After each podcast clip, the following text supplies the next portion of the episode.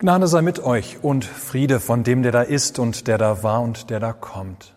Amen. Gottes Wort für die heutige Predigt steht geschrieben beim Evangelisten Matthäus im sechsten Kapitel. Jesus sprach, Und wenn ihr betet, sollt ihr nicht sein wie die Heuchler, die gern in den Synagogen und an den Straßenecken stehen und beten, damit sie von den Leuten gesehen werden. Wahrlich, ich sage euch, sie haben ihren Lohn schon gehabt. Wenn du aber betest, so geh in dein Kämmerlein und schließ die Tür zu und bete zu deinem Vater, der im Verborgenen ist. Und dein Vater, der in das Verborgene sieht, der wird dir's vergelten.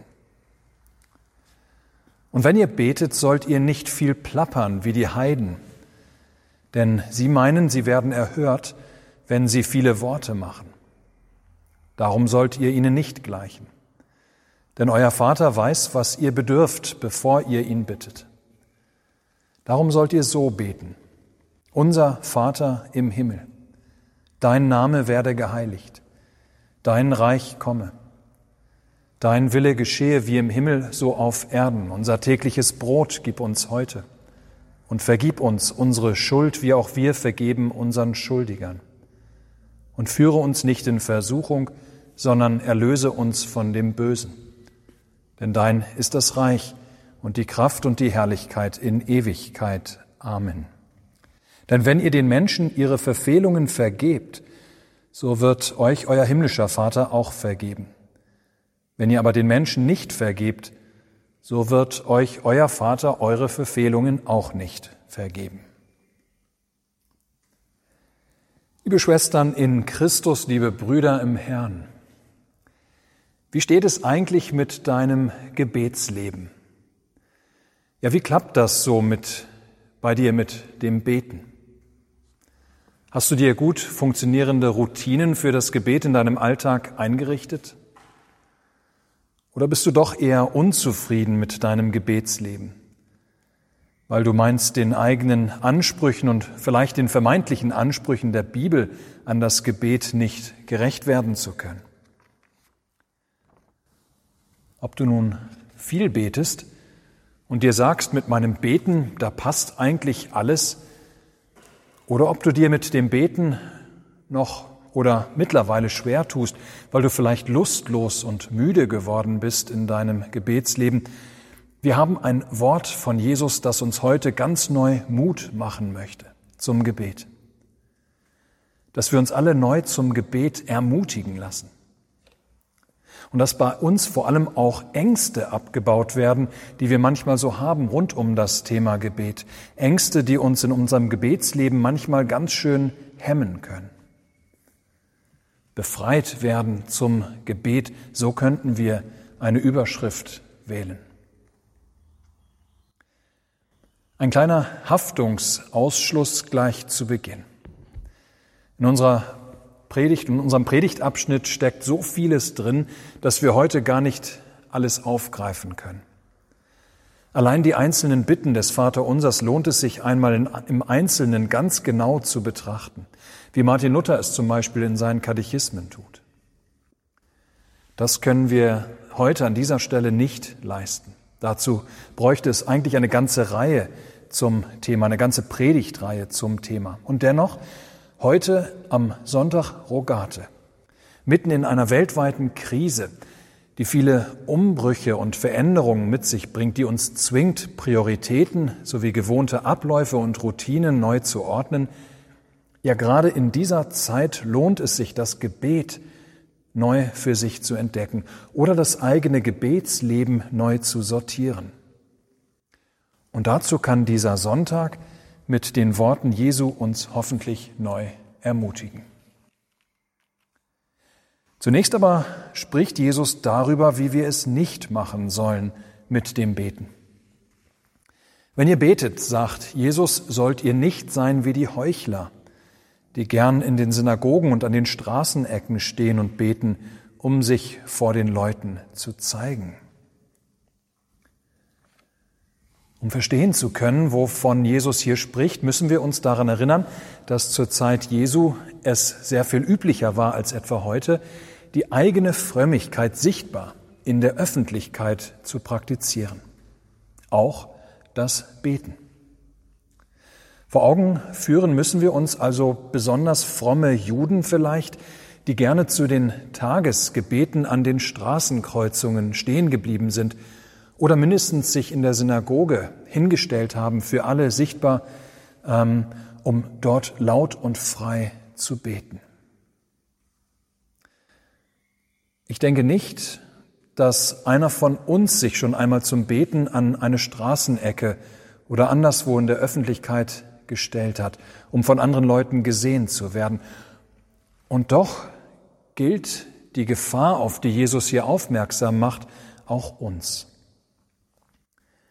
Wer das Gebet als Mittel der Selbstdarstellung gebrauchen möchte, ja, wer so betet, dass er oder sie von anderen gesehen wird, um zu zeigen, wie gut oder toll oder oft man betet, ja, der hat noch nicht begriffen, worauf es vor Gott ankommt.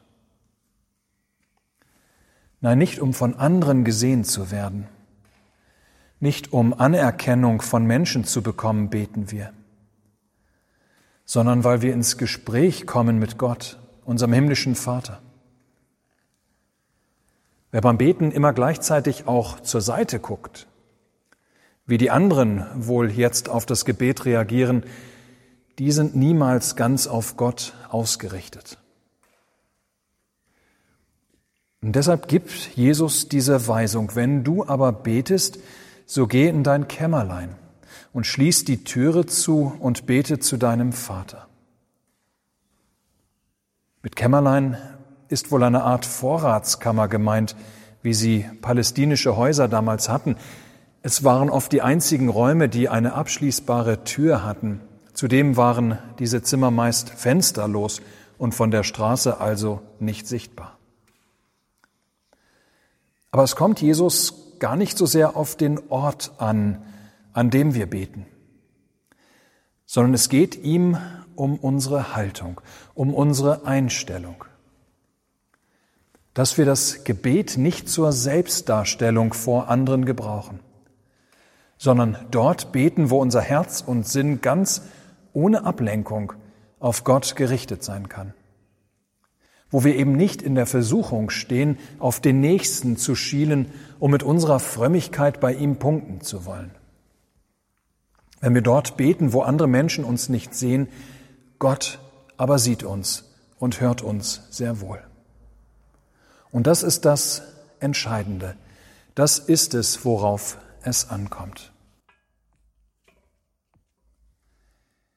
Ihr Lieben, dies alles heißt nicht, dass wir ausschließlich an abgeschiedenen, ruhigen Orten beten können oder sollen. Gott ist immer da und alle Zeit ansprechbar. Gerade dazu will Jesus uns ja Mut machen. Gott hört mein Gebet, wo auch immer ich bin wo auch immer ich zu ihm bete. Niemals ist er weit weg.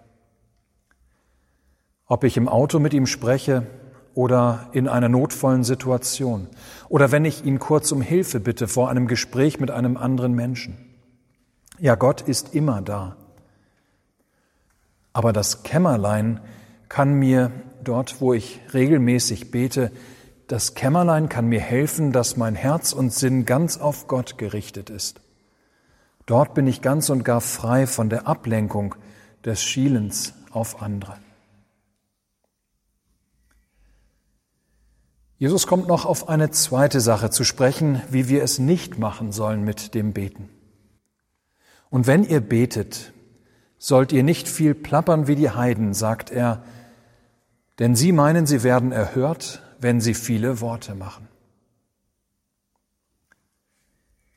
Hier kommt Jesus auf eine ganz konkrete Angst zu sprechen, die oft in Verbindung mit dem Beten auftritt. Die Angst nämlich, dass unsere Gebete vielleicht zu kurz sind oder nicht mit den richtigen Worten geschehen und dass Gott deshalb unser Gebet nicht erhört.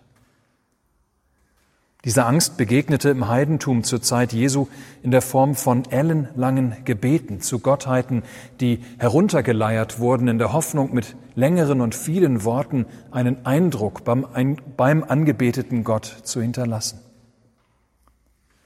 Vorstellen können wir uns irgendwelche Mantras oder Zauberworte, die ganz viel auch wiederholt wurden nach dem Motto, je länger das Gebet, desto besser. Nach heidnischem Denken war Gebet nämlich immer ein Machtkampf. Und zwar ein Machtkampf mit einem Gott, der einem immer recht fremd war. Ja, die Götter, die waren irgendwo weit weg. Man war mit ihnen nicht vertraut. Und deshalb meinte man, man müsse im Gebet möglichst viele Worte machen. In der Hoffnung, dass man zwischendrin die richtigen findet oder mit dem Bedrängen durch langes Beten schließlich doch einen Eindruck irgendwie schon hinterlassen würde. Dass die Chancen auf Gebetserhörung besser standen, je länger man betete oder je nachdem, wie viele Worte und Argumente man im Gebet vorbringen konnte. Im Heidentum auch üblich war es, dass man zu einem Gebetsguru ging, zu einem, der die Kunst des Betens besonders beherrschte. So einer, der das professionell tat, würde hoffentlich die richtigen Formulierungen finden, die wirken, die Gott für meine Sache überreden würden. Außerdem konnte so einer gut pro Gebetsstunde bezahlt werden. Ja, die Heiden sind mit Gott nicht vertraut. Deshalb müssen sie möglichst viele Worte machen, in der Hoffnung, die richtigen zu finden. Sie konnten auch nicht damit rechnen, dass der Gott oder die Götter an den Menschen von sich aus interessiert sind und mussten sich eben, mussten diese Götter eben bedrängen mit vielen Worten. Aus Angst, dass das Gebet nicht die richtige Adresse findet oder weil es zu kurz oder zu armselig ist, bei Gott keinen richtigen Eindruck hinterlässt. Heutzutage begegnet diese Angst manchmal noch selbst in christlichen Kreisen. Wenn beispielsweise Gebetsaufrufe gestartet werden, die ähnlich wie Kettenbriefe per SMS oder WhatsApp verschickt werden, mit der Bitte um Weiterleitung an möglichst viele Menschen, damit Gott das Gebet doch erhören möge. Das Denken dahinter und der Druck, wenn nur genug Menschen für diese Sache beten, dann erhört sich oder erhöht sich die Chance, dass Gott das Gebet in unserem Sinne erhört. Jesus sagt an unserer Stelle, glaubt bitte nicht, Gott durch lange Gebete beeindrucken zu müssen. Nein, bei ihm dürft ihr euch kurz fassen. Denn ihr betet zu niemandem anderen als zu eurem Vater. Gott ist nämlich durch mich euer Vater. Und das heißt, ihr seid ihm vertraut, wie Kinder ihrem Vater vertraut sind. Und das heißt wiederum, dass Gott, euer Vater im Himmel, ganz genau weiß, was ihr braucht, wie es euch geht, was euch bewegt, ehe ihr überhaupt betet. Nein, ich, ihr müsst bloß nicht denken, dass ihr Gott durch lange Gebete irgendwie beeindrucken müsstet. Er kennt euch längst. Er versteht also euch auch eure schlecht gesprochenen Gebete, alle Versprecher und halben Sätze. Und ihr braucht euer Gebet nicht zehnmal hintereinander zu wiederholen. Euer Vater hat es längst gehört. Nochmal anders ausgedrückt. Jesus sagt hier nicht, dass alle unsere Gebete bloß kurz sein sollen, dass wir also niemals längere Gebete sprechen dürfen. Nein, es geht ihm allein darum, dass wir nicht denken sollen, wir müssten Gott durch viele Worte manipulieren. So tun es die Heiden. So müssen sie es, die Heiden, es zwangsläufig tun, weil ihre Götter so weit weg sind. Wir aber sind frei von der Angst, dass unsere Gebete Gott nicht genügen könnten oder etwa nicht erreichen könnten. Nein, so erinnert uns auch dieses Wort Jesu. Gott ist unser Vater. Und als solcher weiß er, was wir bedürfen, bevor wir ihn überhaupt bitten. Deshalb sind lange und wortreiche Gebete nicht nötig. Bitten und beten sollen wir aber trotzdem. Auch wenn Gott weiß, was wir bedürfen, bevor wir ihn bitten. Ja, eben das ist ja ganz natürlich, dass wie Kinder natürlicherweise mit ihren Eltern sprechen, wir zu Gott im Gebet treten. Auch wenn er längst weiß, was wir bedürfen, auch wenn wir es nicht durch das Gebet schaffen müssen, Gott zu manipulieren. Es ist an dieser Stelle, dass Jesus seine Zuhörer lehrt, wie wir beten sollen. Unser Vater im Himmel. Ja, Jesus lehrt uns ein Gebet, das tatsächlich recht kurz ist, zugleich unendlich reich und tief. Das Vaterunser umspannt die Welt und alle Zeit. Es ist ein Gebet, das umfassend Gottes Hilfe und Eingreifen in dieser Welt und in unserem Leben erbittet. Das Vaterunser hat von daher aus gutem Grund seinen festen Platz in unserer persönlichen und gemeinschaftlichen Gebetsfrömmigkeit gefunden. Ich sagte es eingangs bereits, dieses Vaterunser in seiner wunderbaren Tiefe und allen seinen Einzelheiten durchzugehen, das können wir an dieser Stelle leider nicht leisten. Dafür müssten wir mit, oder müssten wir diesem Gebet, damit würden wir diesem Gebet auch nicht gerecht werden. Aber mir ist wichtig, mit dem Hinweis auf die Anrede des Vaterunsers alleine auf diesen einen Punkt noch einmal kurz zu sprechen zu kommen. Wir beten zu Gott in dem Vertrauen, dass er durch Jesus Christus unser Vater ist. Das macht einen riesengroßen Unterschied. Ja, das ist ein ungeheuerlicher Unterschied, beispielsweise zu den Gebeten der Heiden auch zu den Gebeten ganz vieler anderer Religionen. Wir dürfen Gott unseren Vater nennen. Das heißt, wir müssen ihn nicht erst noch suchen, wir müssen ihn auch nicht irgendwie umstimmen durch irgendwelche Tricks oder unaufhörliches Worte machen. Wir brauchen nicht zu beten, um dabei ständig nur zu hoffen und zu bangen, ob er uns dann tatsächlich auch hört oder nicht. Nein, Jesus Christus hat, indem er in unsere Welt gekommen und das Erlösungswerk am Kreuz vollbracht hat, er hat die, die mit ihm verbunden sind, zu Kindern seines Vaters im Himmel gemacht. Und so dürfen wir nun wie die lieben Kinder ihren lieben Vater im Gebet freudig und frei von jeglichen Ängsten ansprechen und um alles bitten. Wie überaus großartig. Jesus Christus, der Immanuel, der Gott mit uns, hat uns mit seinem Vater versöhnt. Wir beten in seinem Namen. Wir berufen uns dabei auf ihn, der uns versöhnt hat mit seinem Vater, damit er nun auch unser Vater sei.